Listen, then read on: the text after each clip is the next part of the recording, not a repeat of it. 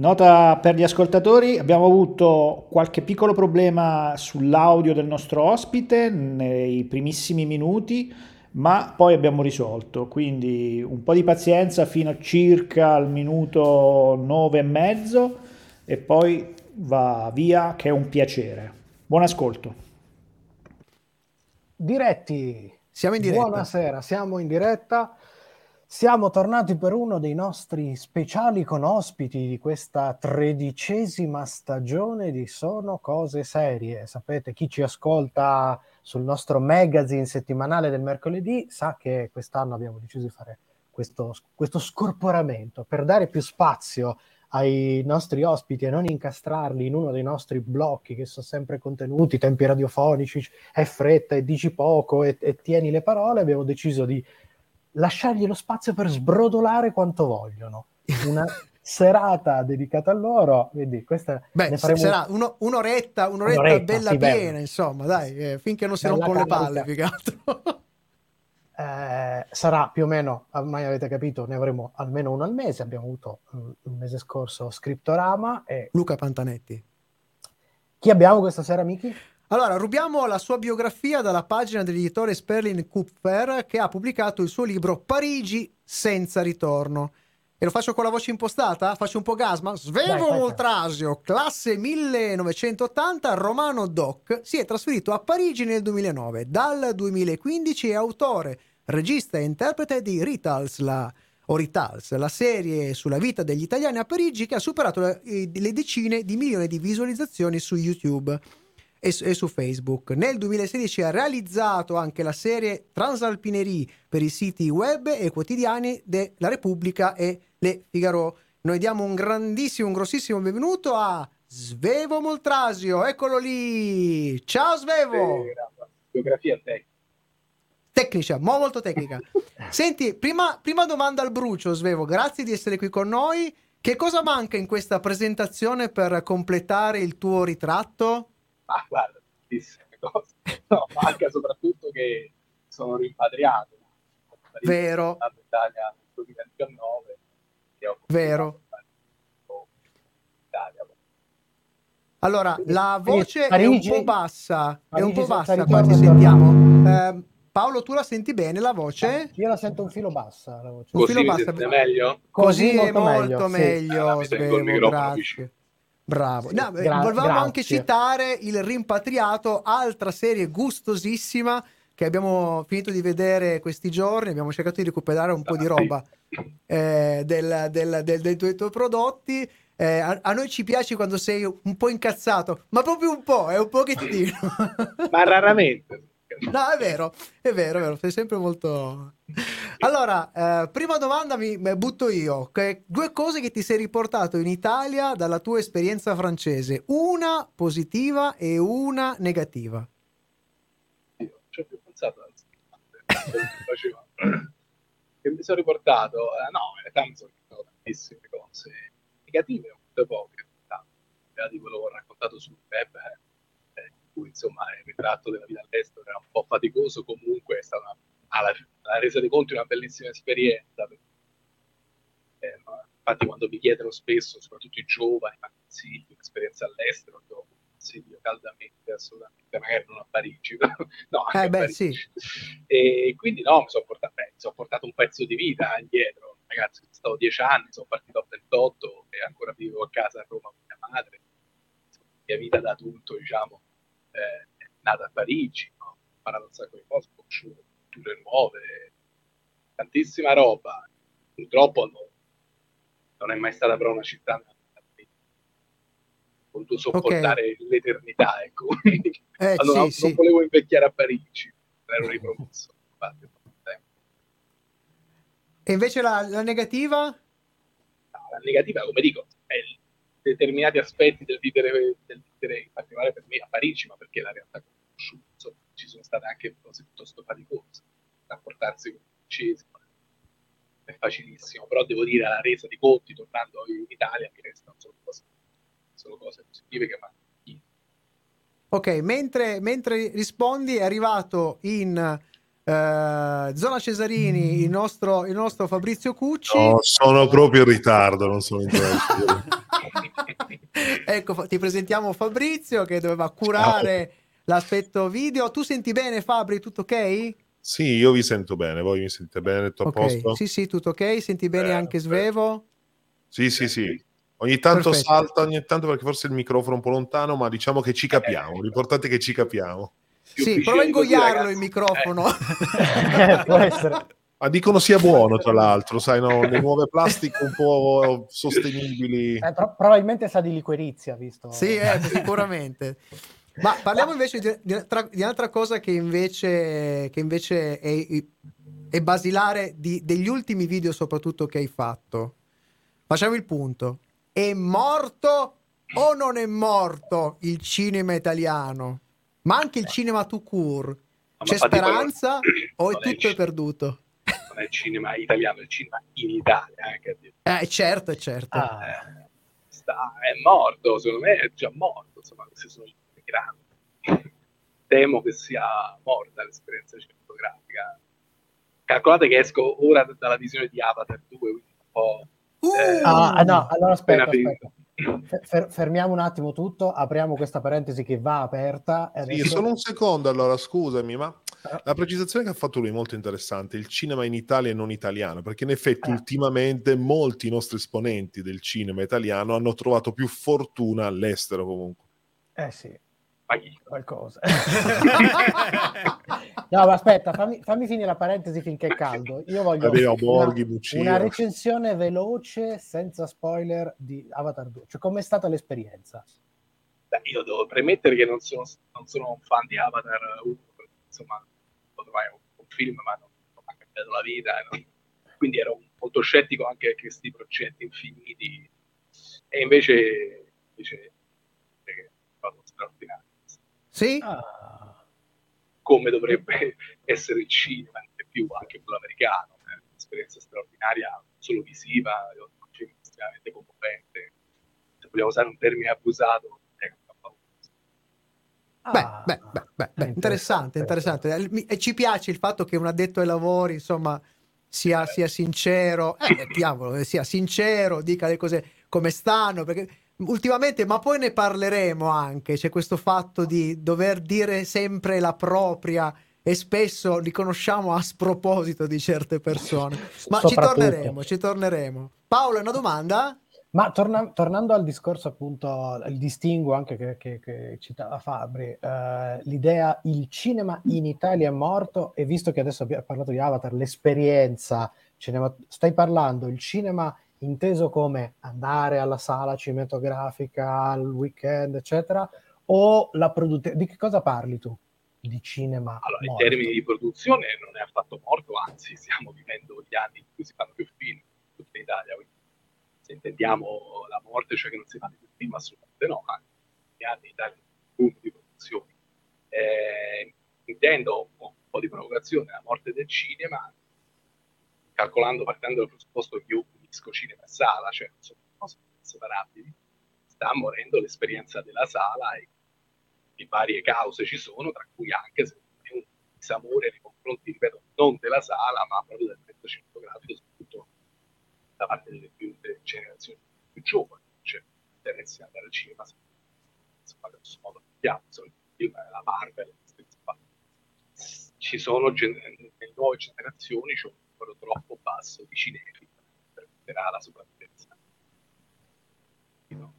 E... Ah, ti, ti, stiamo perdendo un attimo solo che sei, sei un po' basso di, di volume, scusaci, eh, ma c'è proprio una questione oggi, di... Sì, oggi non, cioè, la connessione non è, non è, felicissima, allora ti chiederei solo, scusaci, eh, ma è per salvare il contenuto che è interessante.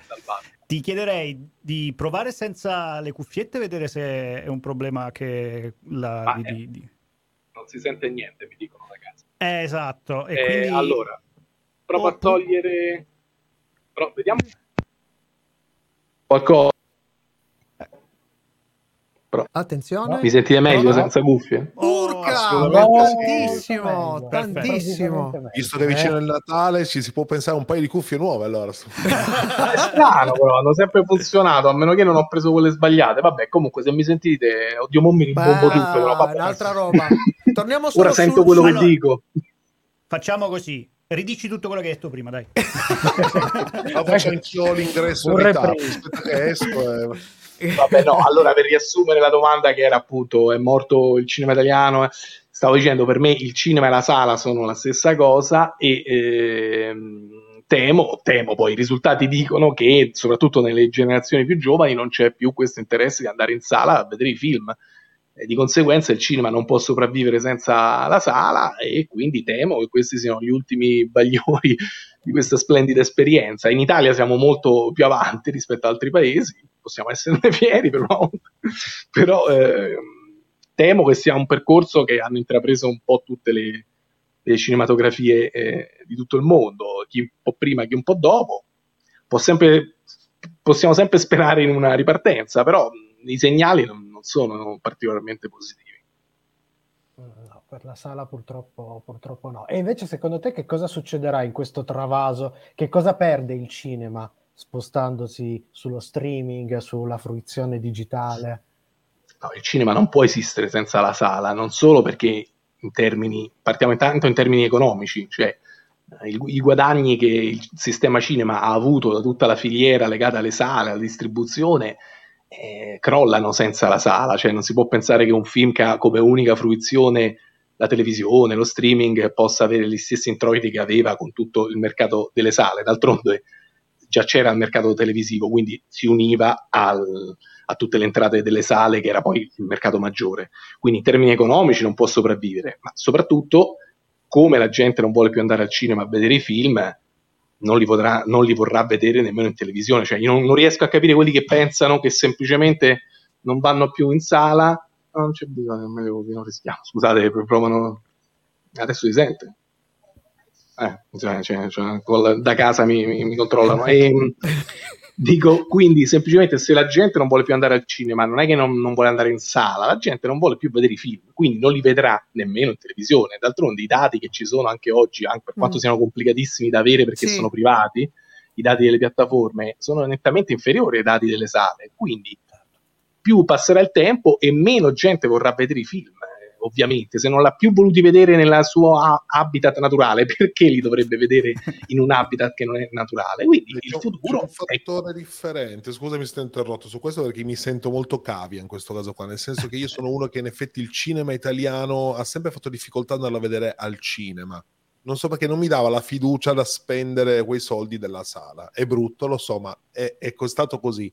In realtà, invece, con l'arrivo delle piattaforme anche comunque di produzioni, quindi medio-grandi, sul, sulla, disponibile a tutti in tv da subito, diciamo, ho iniziato a guardare più film italiani e anche ad apprezzarli di più, quindi prendere anche fiducia in questa, comunque, questa produzione, in questa macchina di cui prima, che prima non avevo, quindi in realtà si dà l'opportunità magari di aprire, eh, di aprirsi a un pubblico che prima non, non ci avrebbe neanche provato ad andare al cinema a vedere produzioni italiane. Ma mi fa piacere il tuo caso singolo, però eh, dire, stiamo parlando in termini assoluti e non poi dei casi di ognuno. Ovviamente ognuno poi ha la propria esperienza e può raccontare che può essere diversa. Eh, vediamo però a, nell'effettivo. Nessuno continua a voler andare a vedere i film italiani al cinema. Ripeto, sulle piattaforme non ci sono dati ufficiali se non quelli privati, per cui contano il giusto. Poi, se vogliamo pensare che il cinema italiano nessuno l'ha voluto vedere in sala, ma di colpo rinascerà nelle piattaforme con i, film fatti dagli stessi autori che nessuno ha voluto vedere in, al cinema, adesso tutti li vorranno vedere nelle piattaforme, possiamo pensarlo, ma non ha nessun senso logico questo tipo di, eh, di ragionamento e ad oggi i risultati nemmeno lo appoggiano. Eh, I risultati che hanno i film italiani sulle piattaforme non, non è che siano straordinari, sì, tengono quella settimana appena uscita, ma Mm. Ma poi ripeto, è un problema di entrate, cioè le entrate che tu hai dalle piattaforme ancora oggi perché ci stanno a spendere un sacco di soldi, ma sono nettamente inferiori. Quindi voi sapete bene che il cinema non è un prodotto che fai con due lire. Quando si abbasseranno oramai sempre di più i costi, no, i costi, i, i soldi a disposizione per produrre, la qualità si abbasserà inevitabilmente e, e ne risentirà. Quindi, quindi tu sei più tranchant, cioè tu stai dicendo che proprio è il, il, il, il film proprio che uno vede. Quindi, sai, eh, quel tentativo che mm, in Italia quello di seguire il filone del cinecomics, non lo so, penso a Diabolico, fare il blockbusterone all'americana tipo Freak Out. Questi tentativi qua in realtà non, non sono una strada, insomma. ma non è mai un caso singolo, cioè non è che una, una, situazione così grande la risolvi con un episodio, con un film, non è mai colpa di un film o non può mai essere un film che ti salva, cioè Avatar adesso potrà pure incassare l'idea di Dio, ma non salverà, tant'è che è partito benissimo Avatar, anche in Italia ha fatto il primo weekend a bomba, però il complesso del botteghino di, di, di questa settimana di Avatar è più basso di quello dell'anno scorso, questo ti fa capire che non, è, non ti devi attaccare a un film, a un episodio, a una cosa, è un complesso di, di, situazioni che in Italia nessuno abbia mai sentito il bisogno nel pubblico italiano di vedere pellicole italiane dal respiro un po' americano, supereroi mm-hmm. e cose così, l'abbiamo capito da anni, quindi pensiamo veramente che si possa uscire da questa crisi provando a scimmiottare gli americani. C'è chi lo pensa, ancora lo pensano, i risultati non lo dicono, non lo dicono, Diabolic, mm. Freaks Out, ma anche prima della pandemia, anche lo stesso Gigrobot, non è che hanno sfondato il botteghino, hanno fatto incassi contenuti, eh, cioè non, non, i film italiani che incassano davvero sono quelli dei comici da sempre. Mm. L'italiano vuole vedere la commedia, il film comico, non è interessato a vedere un prodotto all'americana se fatto dagli italiani, c'è poco da fare. Poi molti si sono fissati perché è una generazione di autori che conosco poi che hanno la mia età, che si è fissata che il cinema italiano deve tornare al cinema di genere, si sono fissati, cercano di farne, stiamo facendo tantissimo, ma che siano belli o brutti adesso non ci interessa, però comunque non destano interesse nel pubblico. Poi possono pure fare Diabolic 2 e 3 tutto in contemporanea, ma qualcuno è andato a vedere Diabolic 2 ha incassato un milione e poco più, che ce fai? Cioè, non ci copri manco le spese da un certo punto di vista. Ma no, ma tanto le ma... spese non ce l'hanno perché sono già coperte in, in, produzione, non è quello il problema, ma non crei appunto interesse, cioè non, certo. non, non stai dando vita a una rinascita, voglio dire, stai sempre lì, ti, ti fai quell'incassino lì che nessuno se, se ne ricorderà dopo domani, nessuno si ricorda di Diabolic, cioè Allora riba- ribaltiamo il discorso, perché molto, secondo me è molto forte, lo, lo fai anche nel, nel famoso trittico del cinema, cioè parlando delle commedie. Non abbiamo fatto chissà che capolavori e mi piaceva, mi era piaciuto molto il... Hai fatto un, un bellissimo uh, paragone con un film francese che era, che era costruito in maniera eccellente. La riproposizione italiana mh, mm, non è nemmeno l'ombra di questo, di questo film. Eh, non riusciamo più a reinterpretare perfino il genere su cui eravamo fortissimi. Eh, perché siamo ormai culturalmente colonizzati, cioè eh, non c'è il coraggio di sperimentare o non c'è proprio spazio per farlo? Secondo me è più semplice, ci sono troppe persone che fanno un lavoro che non dovrebbero fare. è, molto... è la dura verità, è la dura eh, verità. Cioè, io oramai... Tipo noi, tipo noi, tipo noi ad esempio, in questo momento che ti intervistiamo, ma che cazzo ci stiamo a fare? no, ma lo, io lo dico avendo contatti oramai con le produzioni italiane da anni. Eh, io poi certo uno potrà dire la tua opinione, infatti io parlo per me. No, eh, no, no, è che... no, ma c'è, e noi vogliamo sentire la tua opinione, mica no, la, mia, la mia netta sensazione, che però è, è, portata avanti da argomentazioni sulle quali ho riflettuto, non è che, certo. che eh, la stragrande maggioranza di chi oggi lavora nel settore cinematografico, dai produttori, gli editor, gli sceneggiatori, eh, non, non, dovrebbero fare quel lavoro, dovrebbero fare qualcos'altro. Cioè, è, è, come se a me domani mi mettono a capo di un'azienda di idraulica, cioè non avrei idea di, di, di come fare. È ovvio che poi se faccio sistema un bagno faccio un casino. Eh, Ed è la so. stessa cosa che tu hai sperimentato quando hai raccontato della serie che volevano fare in Italia su Reta- Reta- Retiles. Eh, no eh sì, eh, che ti hanno messo in mezzo dei, degli scrittori, delle... ma volevano fare un'altra roba, volevano fare tutta un'altra roba, ma perché? La roba ma vincente soprattutto un'altra roba, tu... ma una roba che poi non avrebbe funzionato. Ma io poi bisogna sempre differenziare il, il, l'arte, cioè il, che, uno che ha la, la, pretesa di fare una cosa come vuole lui, dal prodotto commerciale che è dignitosissimo, non è che, eh, soprattutto in ambito cinematografico, è giusto ci sia il prodotto commerciale, anzi, ha sempre campato così il cinema. E il problema è che anche in Italia, mm, lasciamo perdere chi fa cinema d'autore, ma appunto il problema nasce nel prodotto commerciale. Il prodotto commerciale deve seguire determinate regole, che sono un po' capire il mercato, un po' capire le esigenze del pubblico e un po' saper costruire un prodotto che sappia appunto raggiungere un, almeno una discreta fetta di pubblico. Io mi rendo conto che proprio non hanno idea di cosa vuole il pubblico, non hanno idea di come raggiungerlo e non si rendono conto che il materiale che hanno non interessa a nessuno. forse a volte se ne rendono anche conto, ma se ne fregano perché tanto c'è oramai un, una modalità di, di, di, di, produzione, di lavorazione in ambito cinematografico che fa sì che non gliene frega niente. Possono scommettere quanto vogliono, anche questa cosa di dire non c'è la possibilità di scommettere oggi in Italia, ma c'è come è il periodo in cui ci sono più soldi a disposizione per fare cinema in Italia negli ultimi 5-6 anni, cioè c'è una barca di soldi, ci sono agevolazioni, finanziamenti pubblici per cui puoi fare quello che ti pare. Il problema è che è in mano, nella stragrande maggioranza dei casi, non sempre per fortuna, a gente che ha già dimostrato di non essere in grado, e questo è un altro problema del cinema in Italia, continuano a lavorare le stesse persone che hanno dimostrato di non saper fare questo lavoro, perché è un lavoro alla fine, lasciamo perdere l'arte, che quella non ce ne frega niente, è un lavoro, saper confezionare un prodotto che va incontro a un numero insomma, discreto di, di, di interesse diciamo, in ambito di pubblico. Non c'è, e, e questo io dico, quelli che dicono, ah, con le piattaforme, ma chi sta lavorando adesso che sta facendo le serie tv, i film per le piattaforme in Italia? Sono gli stessi che hanno fatto cinema fino all'altro ieri e che continuano anche a farlo. Cioè, perché di colpo pensate che questi diventano dei geni andando a lavorare sulle piattaforme? Faranno le stesse cose che infatti Hai già lo vedi. anche nei tuoi video, è vero. Sì, sì, è, è quello, il discorso è quello, sempre quello. Siccome lo, lo, vedo poco, poco, caldo oggi, no? E sta blastando tutti, anche Stai il nostro Fabrizio blastato subito. Dai, eh. allora, aggiungi il carico, aggiungi il carico, ragazzo! A, a, questo, a questo, punto gli, gli, gli, farei un assist perché anche nel, nei tuoi video parli del doppiaggio. No? Eh, noi siamo molto affezionati diciamo, a quel mondo lì, abbiamo fatto anche una docu-serie che si chiama Doppi Attori, dove raccontiamo la storia del doppiaggio con interviste e tutto. E, e, in uno di questi video, eh, vidi, vidi, vidi, i vidi.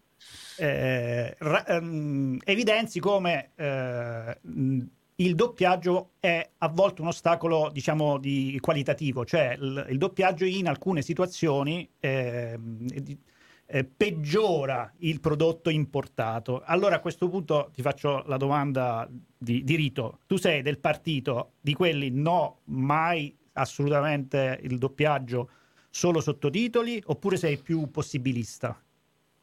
No, io, questa è una battaglia stupida pure questa perché si pensa sempre No, non, non, è una domanda che è stupida. Eh. No, no, no, no, è la, la, la tua battaglia. No, noi certo. siamo stupidi, quindi no.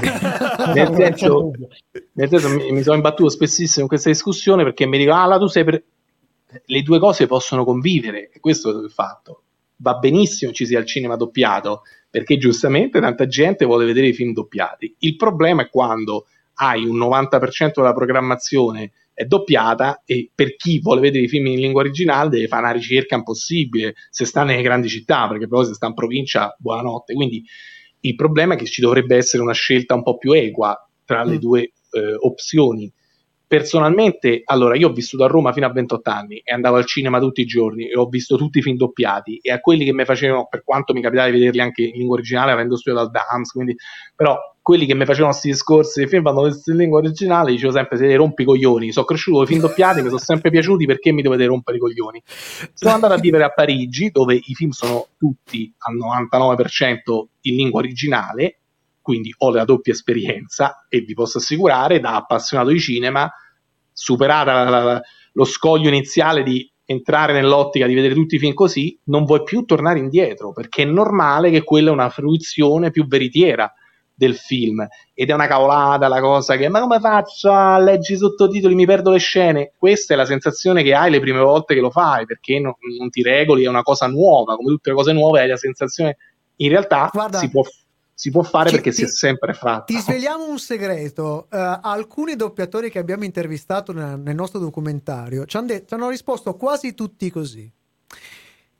È importante far scegliere al pubblico cosa vuole sentire ed è per noi diventa un modo per fare in modo tale che il nostro doppiaggio a confronto con l'originale non perda perché se noi facciamo un buon lavoro chi, ha, chi è abituato col doppiaggio non deve perdere nulla. Quindi loro non hanno nessun tipo di parlo non hanno loro tutti i doppiatori bravi di esperienza che hanno una bella carriera che hanno fatto molte cose belle. Non hanno paura loro addetti, addetti ma no, a... no. ma, ma non lascia perdere ma sono, eh, sono una lobby terribile mafiosa eh, ma...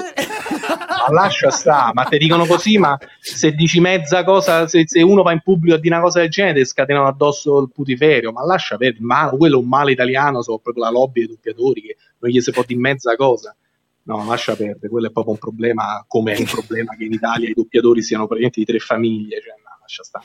I doppiatori... Beh, dalla sì. chat infatti ci dice niente doppiaggio per Svevo a sto punto, basta. Poi ripeto, bisognerebbe dare la scelta, non c'è questa scelta, o almeno è faticosissima. Tanto io stesso, da quando sono tornato a Roma, tanti film me li sono persi perché io andavo a vedere un film francese doppiato, cioè non ce la faccio e non mm. riesco a trovarlo in lingua originale. Se c'è una sala sola, solo a quell'ora lì, quindi deve essere anche perché i doppiatori lo sanno benissimo che se uno entra ot- nell'ottica di incominciare a vedere i film non doppiati, poi non ci torna più indietro, quindi si cagano sotto. Lo- è per quello che non vogliono ci siano i film in lingua originale, perché la stragrande maggioranza poi non li vorrà più vedere doppiati, perché ti rendi conto che tu non stai vedendo lo stesso film che è stato fatto. Poi ti raccontano pure addirittura che noi abbiamo anche migliorato alcuni film, alcuni attori sono famosi grazie a noi. Cioè, io ho sentito dire spessissimo se Al Pacino è così famoso in Italia grazie al nostro doppiaggio. Al Pacino, perché è famoso solo in Italia Al Pacino. Cioè, Al Pacino è famoso in tutto il mondo e non è che è doppiato sempre dallo stesso doppiatore italiano. Cioè, si inventano cose de- de- deliranti. Noi siamo abituati che, almeno fino agli anni 90, che De Niro al Pacino, al Pacino un po' di meno, ma De Niro, Stallone, Dustin Hoffman avessero la stessa voce, ma è normale una cosa del genere cioè è una cosa normale, cioè, mm, Amendola doppiava 5 star poi, Amendola, poi attenzione, è il doppiaggio fino a 30 anni fa, eh, che era di un certo su livello. quello probabilmente che il doppiaggio in Italia fino a 30 anni fa era di un certo livello, adesso mm-hmm. è una mhm. cosa, cioè, abbiate pietà. Poi ovvio io vado a vedere Avatar, mi va benissimo di vedermelo doppiato, perché non è che è un film che mi devo stare a sentire i dialoghi detti, cioè voglio dire, è un film talmente artificioso che mi va benissimo vedermelo doppiato, quindi ci sono dei casi in cui va pure bene, ma alcuni film ma i film orientali, i fi- che poi sono perché molti poi dicono ma io non capisco la lingua, ma è proprio lì dove la lingua è molto diversa dalla tua, che il doppiaggio non ha senso, un film doppi- orientale doppiato, un film iraniano doppiato, non ha senso, hanno una modalità di- espressiva completamente diversa dalla nostra, se tu gli metti sopra le parole nostre, stai snaturando completamente. Quindi è, è, comunque una, su, su, su, una cosa siamo d'accordo, la possibilità di scegliere, ma scegliere veramente. Certo. il, se guardarlo in originale con i sottotitoli o chi è più, più bravo di noi se li guarda anche senza sottotitoli oppure avere il doppiaggio fatto però come si deve. Sì, certo, poi nei limiti, avuto... nei limiti, che impone chiaramente il prodotto, perché come dici tu, tanto puoi, sta, puoi stare a giocarci quanto vuoi, ma un film che, che anche a livello sociale, che a livello eh, proprio mh, mm, eh, non è in inglese, noi siamo abituati sempre a fare il rapporto film eh, doppiato eh, perché il film è in inglese, ma il film doppiato, come dici tu, che proviene da una cultura che è distante, dis- distantissima dalla nostra fonetica, dalla nostra anche cultura della risposta. Ad esempio, se, guardando un film coreano, ci sono tutte delle inflessioni che nel doppiaggio veramente spariscono che ti fanno capire come, come reagiscono anche loro. Eh, questa è una cosa molto, molto no, Perché poi molti dicono, beh, ma anche con i sottotitoli c'è comunque un lavoro per cui tu vai a perdere è chiaro, non si può certo. pretendere, allora, o te impari tutte le lingue del mondo, o comunque, cioè, bisogna, però il sottotitolo hai solo un livello di, di diciamo, di, di, come si dice, se vai a perdere solo un livello, col doppiaggio sì. tu ne, ne perdi più di due, perché c'è la traduzione, Certo, c'è, la, il labiale che deve essere associato, c'è una voce diversa, c'è una pulizia del suono che in originale non c'è, ci sono voci piatte che conosciamo perché i doppiatori hanno uno standard, cioè è sempre lo stesso. Famoso. Quindi voglio dire, è evidente che sia così. Io, per esempio, in Francia, almeno a Parigi, tutti i blockbuster era più facile trovarli doppiati, mentre i film d'autore praticamente non esistono doppiati. Secondo me quello è il mm-hmm. giusto equilibrio. Se io voglio vedere un film della Marvel, me lo vado pure a vedere doppiato, tanto voglio dire. Mm. Se mi voglio vedere un film d'autore iraniano, giapponese, coreano, anche francese, francamente, ma che togli questo cazzo di doppiaggio. O comunque lasciami una scelta. Fammi la, dammi la possibilità di poterlo vedere eh. senza dover girare in, in, esatto. per, per, l'Italia. Bene, ci Ma stiamo, ascoltiamo cosa ci dice la chat, perché sempre ah, Salvatore ah, ah. ci dice però c'è da dire che i film americani, soprattutto i film d'azione, sono tutti una serie di fuck per un'ora e mezza. Eh, eh, per, però dice... in italiano diventano ehi amico, cazzo amico! Eh. Però lì c'è anche un altro problema, quello che dici tu, quello della pulizia, perché è terribile il fatto che tu hai questi, questi personaggi, magari il film da- d'azione ambientato nei bassi fondi di New York con Sì, gli sì. spacciatori, eccetera, che parlano tutti un, italiano Esatto. forbitissimo, pulito, dizione perfetta, Perdindi rindina, Eh. Arci buffolina. qu- quasi. Oppure Ma poi infatti cosa- che succede? Poi quando andiamo a vedere i film italiani si sente spessissimo dire non si capisce niente, il suono fa schifo. No, raga, a volte è vero, a volte è anche vero, ma il più delle volte è che siete abituati a vedere i film doppiati, per cui pensate che quelli all'estero i film sono tutti puliti con la voce così, e invece gli italiani no, è che doppiato ovviamente te lo sistemano così, ma io ho visto un botto di film francesi in francese, eppure i film francesi a volte facevo fatica a capire che dicevano, perché è normale, dipende dal film, dipende, dalla- dipende dall'ambientazione, dal personaggio. Gli americani, un sacco di film, cioè, mettono addirittura i sottotitoli per il pubblico americano, cioè, è normale. Questo è il problema del doppiaggio, che poi crea anche un- l'incapacità di capire il cinema del proprio paese perché sei abituato a sentire quelle voci lì. Tanto che poi, come ho detto anche in quel video lì in cui faccio il paragone tra i due film, Sì. anche quando vanno a scrivere i film, usano una maniera di, par- di- nella scrittura, una maniera di parlare dei personaggi che è più simile a quella di un doppiaggio di un film straniero che a, a un film naturale di- nella nostra lingua, proprio perché siamo oramai siamo cresciuti con quell'immaginario del dialogo, della pulizia, del, del tempo. Ah, questo, questo è interessante, infatti, molto interessante. Diciamo che paese, paese che vai, alla fine usanze che trovi, chi è il paese quello che non ne vuole sapere, non si mette mai in mezzo, non prende posizione? La Svizzera. E Francesco dalla chat cosa ci dice? Che appunto quando è stato a Zurigo a vedere Star Wars in lingua originale, i sottotitoli erano in tre lingue diverse. La miseria! Ma lì per forza lì hanno tre culture tra tedeschi, francesi, italiani. E sempre Francesco ci dice che però guardando Boris ha capito tutto lo stesso al primo colpo. No, ma poi scusate, un'altra cosa io dico sempre a quelli che dicono eh, il doppiaggio, dai. Ma voi vedreste un film di Verdone doppiato in inglese? Cioè, pensate a un inglese, un americano, un francese che si vede un film di Verdone doppiato da un attore francese o americano. Voi gli direste, no, figlio mio, ma questo cioè, non stai Con questa Verdone." pietra tombale possiamo chiudere il Beh. discorso legato, legato al doppiaggio. Abbiamo- Non ne parliamo più. C'era una così. bellissima clip, scusate, di Zero Calcare, Zero Calcare, Ah, sì. doppiato in inglese, che era una cosa... Sì, eh, sì, Sì. sì, sì. Te ne accorgi quando vedi i tuoi film doppiati, Sì, ti sì, rendi sì, conto sì, che sì. non è più il film che tu conosci. Benigni doppiato, no, cioè, Sì, non è sì, sì, Benigni. Eh. Abbiamo, abbiamo chiuso, si si può dire caso chiuso, Lo chiudiamo archiviato. così il discorso doppiatori, sempre da Francesco che ci suggerisce il titolo per il prossimo documentario sul doppiaggio. I lobby Il attori, Ah, che piace. bella, che bella. Comunque, Svevo, dovevi sapere che noi di solito durante le interviste facciamo sempre una domanda, ci- pensiamo una domanda da RIS, eccetera. E eravamo, stavamo ragionando tra di noi prima del- di, di- di oggi quale sarebbe stata, eccetera. Qua sono tutte da RIS. Sono tutte da rissa, tutte da rissa. Fini- Ma- finisce a sputi eh, stasera. Scusate, finisce a il sputi. problema, il problema è che noi non fa- stiamo, stiamo facendo le domande, è lui che dà le risposte da rissa. eh. Grande, grandissimo. devi venire tutte le settimane, devi venire. guarda. Veramente. Allora, ma- a- arriviamo al- a uno dei motivi per cui, eh, come dire, mh, ci, ci siamo avvicinati, perché eh, nel terzo episodio parli di serialità, eccetera. Noi ci occupiamo da sempre non tanto di serie TV, ma proprio di serialità in generale, ok? Eh, quindi la, la- la prima, la- come dire, il primo eh, appu- non appunto, il primo approfondimento ecco, che vorremmo fare è questo qua. Tu parli di effetto compagnia. Eh, noi mh, abbiamo pubblicato recentemente un podcast dedicato alle tecniche della serialità che si chiama Serial Telling e ne parliamo, eh, mh, parliamo di questo effetto anche eh, ci- citandolo come eh, effetto di mera esposizione. Eh, ovvero per chi non, che ci ascolta che no- non segue, il fatto che nel momento in cui tu sei esposto con regolarità a un qual certo contenuto, mh, ti ci un po' affezione, ok? Quindi a furia di guardare una serie a un certo punto eh, inizia a piacerti anche se non è di grandissima qualità.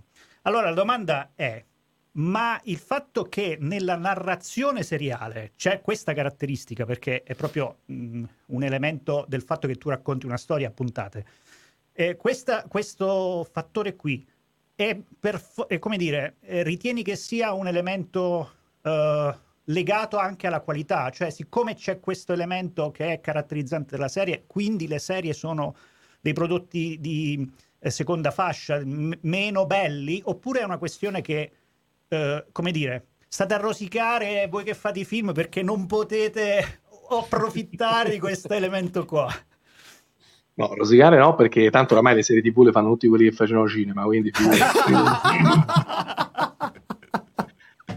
no, non è una questione di un prodotto minore o maggiore, è un elemento evidente che hanno le, le serie TV o comunque hanno tut, tutto il prodotto seriale, non per forza solo audiovisivo. È, è, un elemento che c'è, questo è un dato di fatto, lo sanno tutti quelli che fanno le serie, voglio dire, puntano molto eh, su questo. Non è che questo comporta di conseguenza che per forza il prodotto allora è più scadente rispetto al film. Ci sono tante serie TV che sono molto più belle di tanto cinema, non è, non è che di base è sempre così. In quel discorso lì lo facevo, nel senso, per me la, la cosa importante sulla serialità è nel momento in cui si sta sopravvalutando la serialità, cioè ci si sta un po' troppo, eh, c'è un, un, una distribuzione eccessiva, produzione e distribuzione eccessiva della serialità che sta togliendo spazio al cinema e non è per forza questo il male. Il problema è quando il pubblico non riesce più a capire cosa sta vedendo, cioè perché le serie TV di oggi sono, hanno una facciata estremamente elaborata, cioè da, anche da alto cinema e quindi si crea un cortocircuito per cui il pubblico non, non si rende quasi più conto e sta comunque vedendo ser- un prodotto seriale con delle caratteristiche seriali e lo scambia per un prodotto possiamo dire più alto per un certo verso, ma non, non nel senso, non voglio fare lo snob, nel senso che però la serialità è un prodotto che vive, è un prodotto prettamente commerciale, perché altrimenti non potrebbe sopravvivere. Quando si va a fare un prodotto prettamente commerciale è inevitabile che non hai quella libertà che puoi avere in un prodotto che non ha quegli obblighi lì. Il pubblico oramai si sta dimenticando di questo e si crea un cortocircuito per cui, come ho spiegato nel video, tendi a sentirti anche intelligente, appagato perché pensi di aver visto un prodotto che è molto meno alto di quello che tu pensi. E lì il problema non è la serialità, c'è sempre stata, ci sono stati telefilm, cioè ci stanno da sempre. Il problema è che fino a 15 anni fa nessuno si sarebbe messo in testa di, di stare lì a parlare 100 anni delle, serie tv, dei telefilm che abbiamo visto tutti, che ci sono piaciuti a tutti, perché erano palesemente un prodotto di compagnia, pensiamo ai sitcom, ai telefilm americani, Happy Days, non lo so, ci, uh, l'abbiamo visti tutti, sono stati sempre bellissimi, non erano però mai considerati come oggi. Oggi oramai la, la discussione anche critica è, si è spostata tutta sulla serialità quando nella stragrande maggioranza dei casi è un prodotto di intrattenimento commerciale che secondo me non meriterebbe nemmeno tutta questa attenzione critica. Questo non vuol dire che non ci sono serie tv bellissime, eh, che me ne sono viste pure io, però bisogna, secondo me bisognerebbe chi fa un lavoro di critica di mettere sull'attenti il pubblico perché bisogna ricordarsi si sta guardando un prodotto prettamente commerciale che non ha velleità davvero autoriali. È tutto lì. Il problema è che si è persa questa cosa. Guarda, qui caschi a fagiolo perché noi siamo 13 anni che cerchiamo di fare una. Adesso, a parte il fatto che di, sembriamo dei cretini, ma noi siamo 13 anni che cerchiamo di eh, superare eh, certi meccanismi eh, un, un, po' storti legati alla, alla critica mi piace, non mi piace. Eh, cercando di trovare degli elementi per giudicare seriamente il prodotto seriale anche anche in, que- in, questo, in, questo, in questi termini. E ci, è, ci ha fatto molto pensare la tua stoccata ai recensori online, dicendo che il critico delle serie TV non esiste, data eh, il recente boom del format, eccetera, eccetera, è la cosa che hai detto tu prima, che molto spesso i critici che, che, che, criticano le serie TV provengono comunque, hanno questo background, cercano di inserire degli elementi di critica, eh, de, de, de, insomma, le, le parole eh, i meccanismi, eccetera, eccetera, che provengono un po' dal cinema. Ehm, eh, vero è che comunque di esperti che parlano di, ci- di, di, di, serie tv e che comunque hanno affrontato anche il media, hanno affrontato proprio il, il, il, la, l'arte di, fare le serie tv, c'è cioè, 60 anni anche di, uh, di, critici, di testi anche validi Citavi eh, Umberto eh, Eco. In Italia con Apocalittici Integrati è partita la wave della rivalutazione del fumetto, del, del, insomma, di tu, della cultura pop e quindi ovviamente molto, molto, molto seriale. Io eh, faccio una doppia domanda. eh, perché non basta questo? Forse ci siamo già risposti, ma secondo te c'è un modo, potrebbe esserci un modo per trovare un'altra via per poter giudicare in maniera, in maniera estremamente eh, tecnica una serie tv senza utilizzare gli stessi paradigmi del cinema, senza utilizzare... Guarda, secondo me, mo, ovviamente anche qui mezzo mondo mi si rivolterà contro, però... Ma tu di, tu parla, non ti preoccupare, ti proteggiamo noi, non ti preoccupare. no, ma io non mi preoccupo di quello. è, è, un po' come io sono stato un appassionato di musica rock, eh, pop, sì. rock, no? A 18 anni, 17 anni ho scoperto il rock e sono diventato il classico proprio impazzito, no? tutto il giorno con le cuffiette a 17 anni, rock anni, soprattutto anni 60, 70, quindi non della mia generazione, però diciamo ancora dei miei fratelli più grandi, americani. Cioè, lo, dici, lo dici anche nel, nel, momento in cui qualcuno ti fa il... Eh, ti fai il terzo grado per capire quanto ne sai dell'Italia, quanto ne sai della musica eh, in rimpatriato. Ah, sì, sì, ok, sì. No, però per dire, quindi sono stato un appassionato di, di, di musica rock, proprio fan, poi sfegatato, e mi ricordo che eh, una, i discorsi che facevo spesso con i miei amici che condividevano con me questa passione era ma perché eh, gli autori di musica classica sono così importanti, invece quelli della musica rock ancora non vengono considerati al pari livello e mi dicevo sempre con i miei amici diciamo perché quelli di musica rock sono contemporanei, ci vorrà del tempo, ma fra 200 anni eh, Bob Dylan o Bruce Springsteen o chi vi pare a voi sarà ricordato al pari di Mozart e Beethoven. Questa è l'idea che mi portavo sempre. E in quegli anni là io ero fissato, mi compravo un sacco di testi di critica musicale, rock, me ne sono letti un miliardo.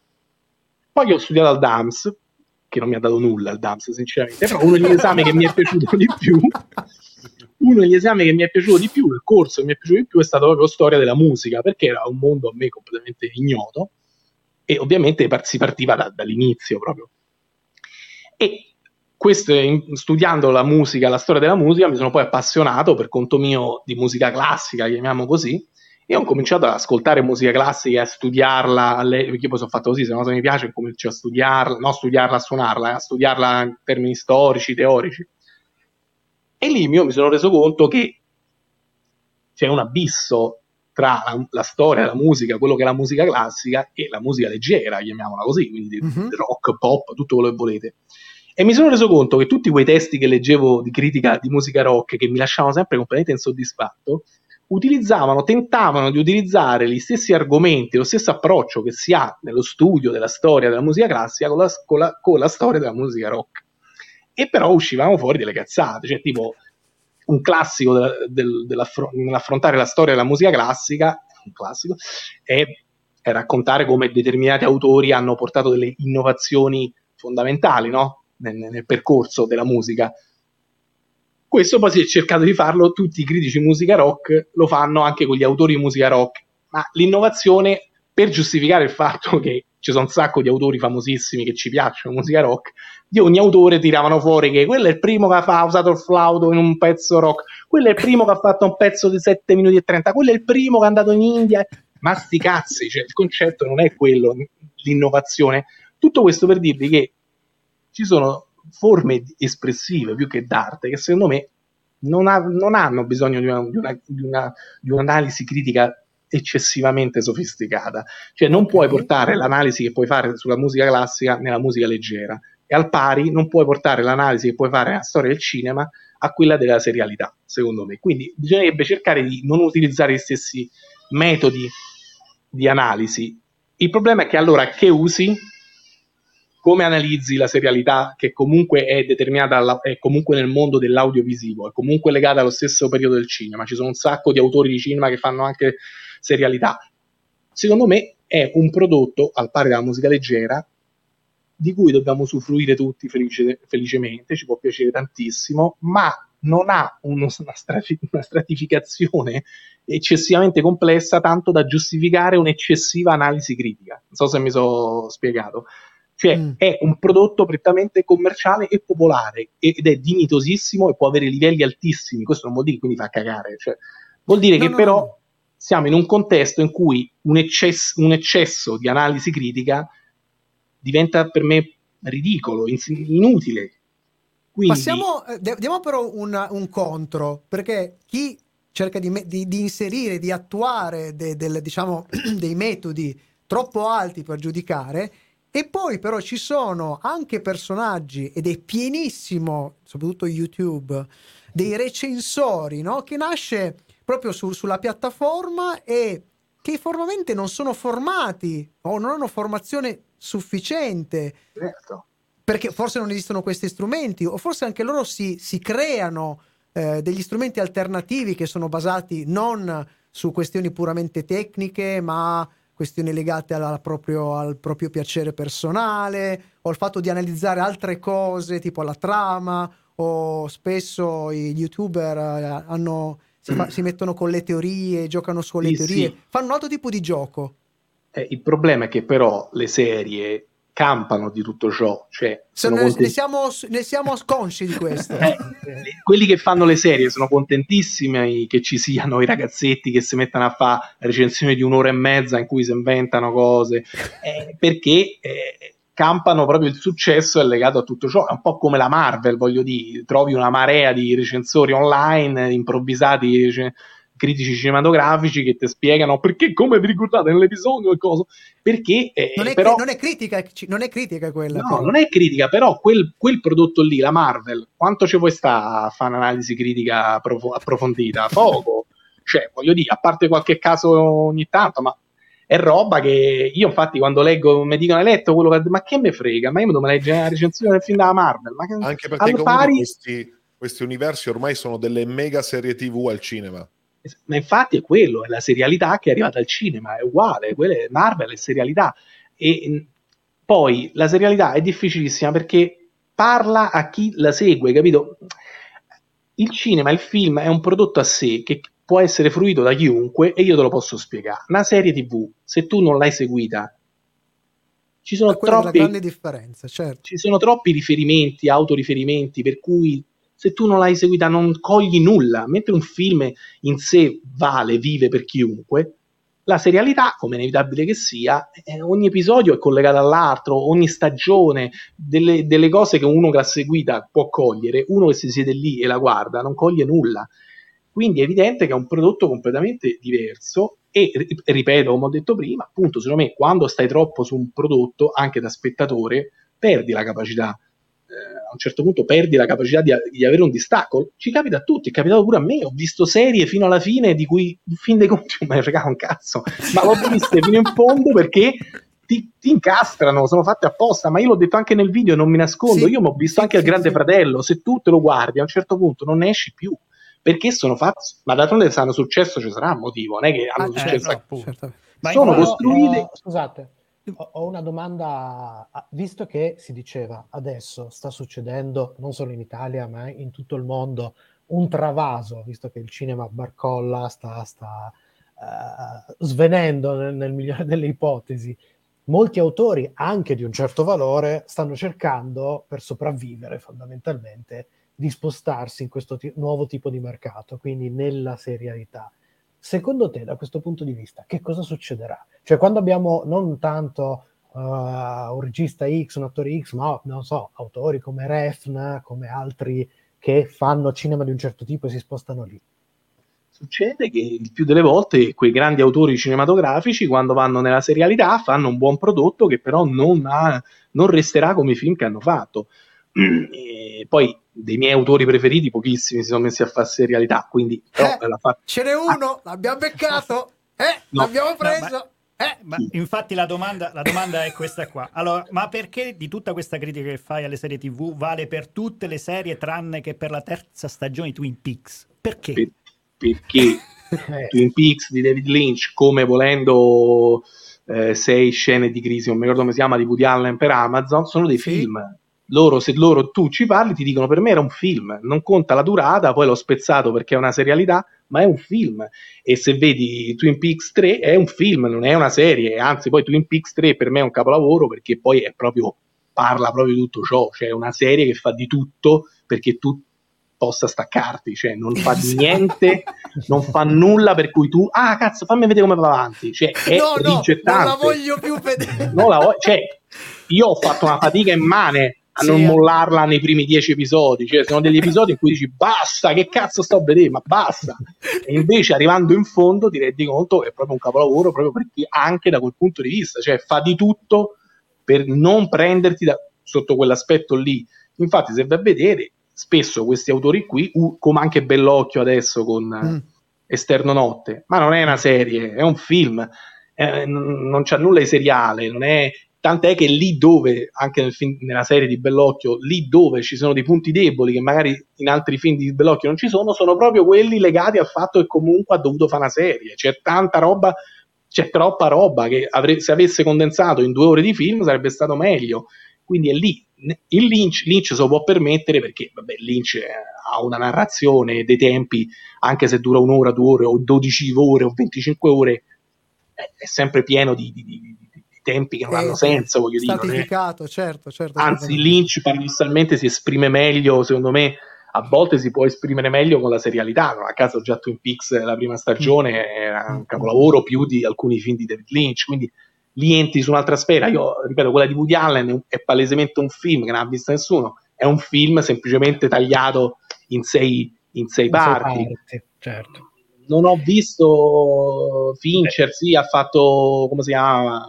Ma, eh, Mi- Ma- Mindhunter. Mindhunter, sì, quella roba lì era un buon prodotto, anche quello, però non resteranno come i loro film, questo è inevitabile, non resteranno, cioè, ripeto, a parte Twin Peaks 3, nessuno di questi che si è messo a fare serie TV, secondo me ci si ricorderà della loro serie TV quando sarà, ma a parte che comunque non so, i grandi registi, pochissimi si sono messi a fa- hanno fatto qualche episodio qua là, ma serie TV diretta, scritta e diretta per intero da grandi autori di cinema, mo pare Tarantino, ci si sta a mettere, ma ancora ce ne sono poche. Lo faranno probabilmente come, come hanno fatto altre cose perché non c'era più possibilità di farne altre, voglio dire, non- ma tanto gli- i grandi autori sono tutti vecchi, quindi voglio dire, c'hanno poco tempo per fare serie TV. Ma quindi ha ragione No. Salvatore SDB, scusami, dalla nostra chat che ci dice il cinema progressivamente sparirà. Ma è già sparito il cinema, già escono molti meno film, eh, già li mandano quasi subito nelle piattaforme, sia in America che in Italia, eh, è già sparito, sta- sta- ripeto, sta- si sta assestando, ma non credo che ci sarà modo di...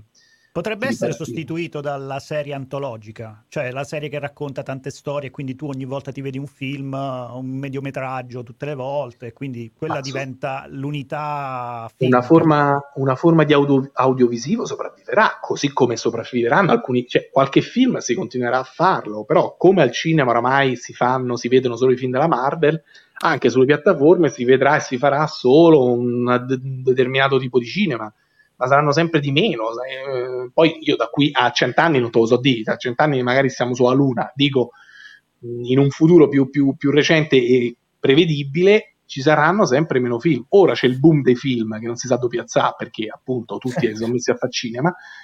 Piano piano adesso vedrai in pochi anni, soprattutto in Italia, taglieranno i fondi, non si faranno più i film e se ne faranno pochi. Il problema è che la gente poi si illude, beh, se ne faranno pochi, ma no, gli stessi che facevano i film di merda, ne facevano 200 al cinema, ne faranno 10 in televisione. Già, sta già succedendo.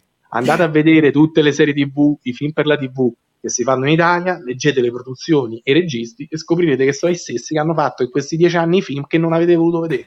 Però le serie magari vi piaceranno perché per il principio di prima che abbiamo detto o anche perché quando stai a casa, stai sul divano e accendi la televisione, hai una soglia di attenzione, una pretesa molto più bassa rispetto a quando vai al cinema.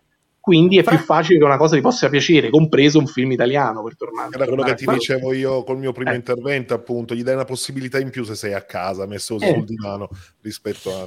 Che hai, le difese, fanno. hai le difese più abbassate. ma non fa cultura vera, cioè non, non fa veramente, non ti crea veramente un, un bisogno, è semplicemente sopravvivi. Dici, vabbè, alla fine non era così male, certo, hai visto a casa. Eh. Se Scusate. avessi pagato, fossi uscito, per andare in una sala, bloccato due ore al buio a vedere qua la stessa cosa, io vorrei Era vedere tutti gli appassionati di serie TV, li vorrei chiudere in ci- nei cinema e se vedono tutta- tutte le stagioni chiusi lì così, eh, voglio vedere, impazzirebbero al di là del tempo, direbbero basta, mi stai raccontando la stessa cosa in 25 ore, basta. Eh, ho già prenotato la sala, ci vediamo domani. dai. Io ho una domanda. eh, allora, secondo te, quelli che eh, sono abbastanza giovani da avere ancora un po' di anni davanti, di grandi autori, che fine faranno? Che gli succederà? Cioè, a parte il sopravvivere, che secondo te cercheranno di fare qualcosa, cercheranno delle strade? Io non lo so cosa faranno, ma già lo vediamo. Adesso, Paul Thomas Anderson ha fatto l'ultimo film, ha visto nessuno. Spielberg ha fatto l'ultimo che film. bello che era, madonna. Eh, non l'ha visto nessuno. Uh, che faranno? Non lo so. Io questo non lo so. Continueranno, penso, in, finché sono in vita, continueranno a farsi i loro film. Molti accetteranno di farli per Netflix o, per, o altre piattaforme, andranno sulle piattaforme. Che devono fare? Comunque eh, sei in una fase di passaggio per cui non è che dici, vabbè, continueranno a farlo, ma faranno sempre più fatica. Ma hanno sempre detto, Scorsese lo dice da, da anni, lo dice non riesce più a trovare finanziamenti, fa una fatica immane tanti altri sono veramente vecchi, per cui Woody Allen, Clint Eastwood, uh, finché ce la faranno, ma tanto oramai a me la scuola di registi oggi cinquantenni nessuno mi fa impazzire, quindi non mi mancherà nessuno. Però... Senti, però noi si pensava da qui a cento anni. Da cento anni sarebbe bello sapere che Svevo Moltrasio avrà le, regge da qui a cento anni una lunghissima, lunghissima sequela di film fatti, diretti, prodotti, eccetera, eccetera. Ma oggi, ma oggi noi siamo qui anche per parlare del fatto che in questo periodo hai deciso di ricorrere al crowdfunding per finanziare il tuo film, Gli ospiti. Cioè, in tutta sta apocalisse, tutta sta apocalisse tu adesso hai fai deciso un crowdfunding per, per... fare un film. cioè... eh, oramai... Sc- l'hai, spiegata, l'hai spiegata nel tuo video, Mara, spiegala anche la- ai nostri aspe- eh, telespettatori e, e, e audio spettatori, perché questa cosa qua andrà a finire anche nel nostro podcast. Perché questa scelta? la scelta è molto semplice, purtroppo anche banale, nel senso che dopo più di dieci anni, anche 15, eh, in cui cerco di farmi produrre, finanziare, diciamo mi pare un mio film, di fronte agli, a tutti i no che ho ricevuto, un po' ho raggiunto una certa età per cui rinviare, aspettare è troppo tardi, un po' il cinema sta attraversando oramai forse appunto la... la eh, eh, Ora mai più. Sua, la sua morte, eh, adesso mai più. Ho ora come ora ho ancora un seguito che, sul web che mi permette di appoggiarmi a una cosa del genere, ma è un progetto che ho in testa da un sacco di tempo, quello di eh, tirare su un, un, film, insomma un lungometraggio finanziato tramite il crowdfunding. È arrivato Ci stai già lavorando, vero? Leggevo un articolo che sei già in preproduzione. No, tutto... Beh, il, la campagna finisce a fine mese, quindi oramai... Sì la sceneggiatura l'ho finita proprio adesso. Abbiamo già, sì, sì, abbiamo fermato le, non ha partecipato nessuno a eh, questo crowdfunding. Sì, proprio... è andato malissimo. È andato malissimo, è proprio andato malissimo. per fortuna è andato, sta andando molto bene, molto meglio anche di, di quanto potessi immaginare. È un, bel, è un, bellissimo segnale, soprattutto alle produzioni che non mi hanno voluto produrre. Fanculo, va. Posso farti una domanda? Una domanda, non è proprio una domanda da lista. Mi piacerebbe, ah, mettiamoci nei panni di qualcuno che apre, il apre la pagina del crowdfunding, è curioso dell'idea, dice ok, un regista, eh, però c'è il dubbio, no? Il dubbio è, ok, ma se tutti questi gli hanno detto no, magari c'è un perché, magari in realtà gli hanno detto no per delle buone ragioni. Quindi, cosa gli diresti tu per dire che tutti quei no erano solo cazzate? E non erano buone ragioni. No, ma non è io, attenzione, io non voglio dire che sono tutte cazzate perché io non voglio, ce ne sono, il mondo è, soprattutto in ambito cinematografico, è pieno di persone che hanno ricevuto solo no e che dicono sono un genio e nessuno mi ha capito, quindi non, non voglio... mi sembra il tuo è caso. Proprio, è proprio quello non mi sembra il tuo caso. Non voglio per niente passare per quello che dice mi dicono no perché sono dei coglioni, io sono un genio. Io no, non dico questo, l'ho spiegato anche nei video. Sì. La mia rabbia poi non è rabbia, però diciamo il mio disappunto nasce nel momento in cui, grazie al web, io ho mostrato, ho, ho avuto modo di, di, mostrare dei prodotti che sono stati apprezzati non tanto dal pubblico, e vabbè, appunto la serialità lo sappiamo, sono stati apprezzati dalle stesse produzioni, che sono loro che mi hanno chiamato. Io non ho mai più, non ho mai più bussato a una porta proprio per una questione di principio da, da, da, quando ho iniziato a fare il web io non ho mai più chiesto a nessuna produzione, non ho mai proposto più nulla. Sono loro che mi hanno chiamato perché hanno apprezzato quello che ho fatto. Quindi, di fronte a questo, mi hanno chiesto di fare anche una cosa quasi uguale a quella che facevo già e quando l'ho proposta mi hanno detto no, questa non va bene, non funziona. È lì che nasce, è lì, perché molti me lo dicono, ma se tutti ti hanno detto di no ci avranno ragione. A parte che abbiamo appena detto che il sistema cinema in Italia sta affondando, adesso vogliamo dire che quindi ci hanno ragione quelli che, che, che lo stanno facendo affondare. Quindi, a, al di là del fatto che mio, poi, le mie idee possano fare schifo o no, fa un po' ridere pensare che ma se ti hanno detto tutti no, sarà perché hanno ragione. Ah, poi hanno ragione, vabbè, ma non su di me dico guardate tutto il resto che hanno fatto. Ma detto questo, ripeto, non è tanto quello perché sarei uno dei, dei tantissimi in questa situazione. Ripeto, sono stato contattato da queste persone per quello che facevano, per quello che facevo e mi sono reso conto che poi non, ha, non, sono stati in grado di capire quello che proponevo, che era la stessa cosa che gli era piaciuta. È qui che c'è, c'è qualcosa che non torna, capito? E mm. continua a succedere ancora fino ad oggi. Ancora fino ad oggi da, mi chiamano produzioni dicendo Bisso, quello che fai, tu sei bravissimo, finalmente uno così, uno cosà, dammi una cosa tua, eccola no, questo non funziona, no, no, questo no. Eh, ma sai quante volte mi chiamano? Allora tu scrivi bene, cioè è indubbio, tu scrivi bene, eh, sai come fare le, le, battute, i personaggi, le cose, dammi una, ti do una cosa. No, però qua è scritta male, devi cambiare questa cosa, devi cambiare quell'altra, devi cambiare qua, devi cambiare... Ma scusala, perché cazzo mi ha chiamato? Cioè, perché? ma allora fallo tu, se sei così bravo. Io questo è qui che io ho capito che c'era un problema, no prima, quando mi dicevano no, ero uno dei tanti che si proponeva, ma ci mancherebbe, io non ci ho mai creduto a chiunque mi chiede ma che dici, mi consigli di andare a proporre i miei lavori alle produzioni, dico a tutti, ma non ci andate, non, una, non hai nessuna possibilità che manco te leggono. Il problema si pone da questo punto di vista, ma tu mi chiami perché ti piace e poi dai comunque fiducia a coloro i quali lavorano per te da anni e ti hanno portato solo a fare roba de merda. È questo che non... Capito? Quindi, Io allora... Posso fare solo un'ultima, scusami, una domanda certo. velocissima che vai, improvvisata vai. arriva da un commento, ho preso ispirazione da un commento che ci fa Francesco, dove dice basta col cinema ragazzi, il futuro sono i videogiochi. A prescindere dai videogiochi, ma secondo te il futuro può essere veramente un futuro più virtuale, interattivo, quindi per tenere alta l'attenzione, il discorso che facevamo anche prima della soglia di attenzione che uno può avere rispetto al media che sta comunque utilizzando. Il futuro non solo sono videogiochi, sicuramente il futuro allora, anche qui c'è la confusione, le piattaforme sono il futuro del cinema, no, le piattaforme sono il futuro della televisione.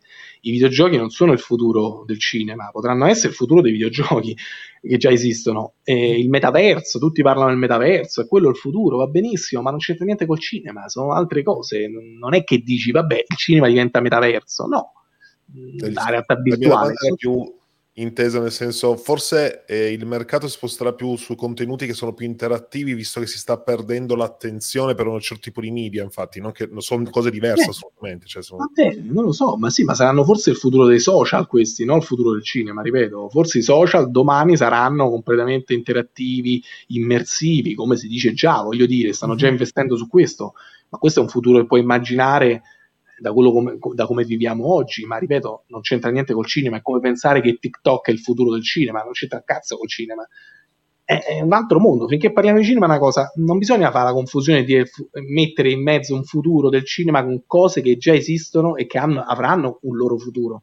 Il cinema sparisce, non è un futuro. I videogiochi non possono essere il futuro del cinema i videogiochi, se, se, il videogioco si rivelerà essere il futuro del cinema, vuol dire che il cinema è morto, non c'è più non è un futuro del cinema perché è il futuro del videogioco cioè, la, il futuro la pietra tombale del cinema potrebbe ma al di là di quello voglio dire è già finito. Ripeto è come mm-hmm. pensare che la piattaforma è il futuro del cinema. No la piattaforma è un, me- è un, è un contenitore, un, una roba materiale che ti serve per vedere prodotti, contenuti audiovisivi, quindi in qualche modo è il proseguimento della televisione o di internet, dello streaming, cioè non è il cinema inteso come forma espressiva, non diciamo forma d'arte, forma espressiva, che c'entra?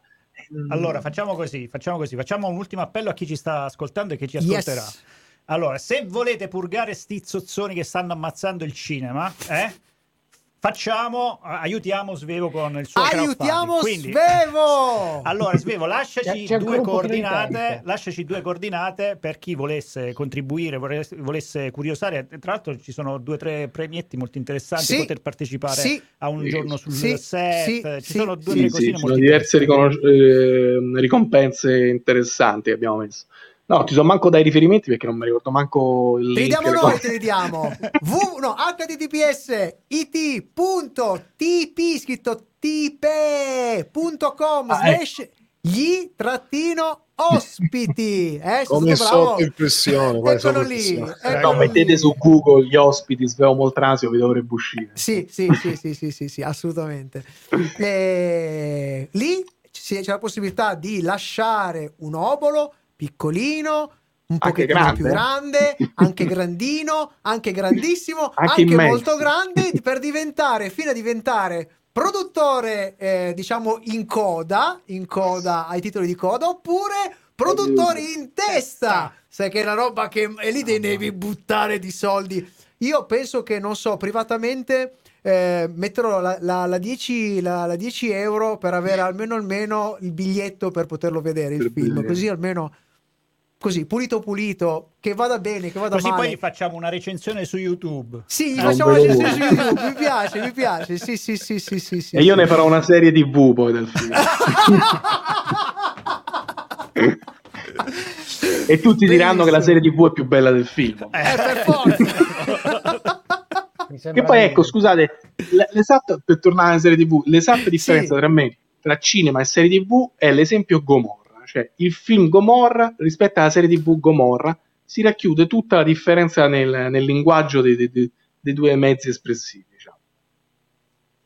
Ma ha detto Possiamo questo, fare un'analisi la- critica, proprio facciamo solo buttarla lì. critica.